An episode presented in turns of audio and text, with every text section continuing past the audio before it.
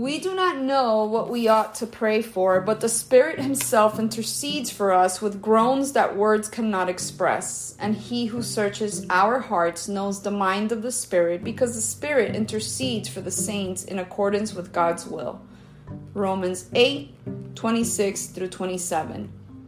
So, this is basically setting us up for when we can't pray. Sometimes the pain is so deep that we can't even pray. We want God to make the pain stop heal the disease, repair the relationship, restore the job. But deep down inside, we know that may not be what God wants, and so we don't know what to pray. When our hearts are at a loss for the right words, the Spirit takes over. He lives within our hearts and He cries out to God for us. So, when you can't find the words, be comforted that the Holy Spirit is interceding for you and God hears his or her prayers. God bless.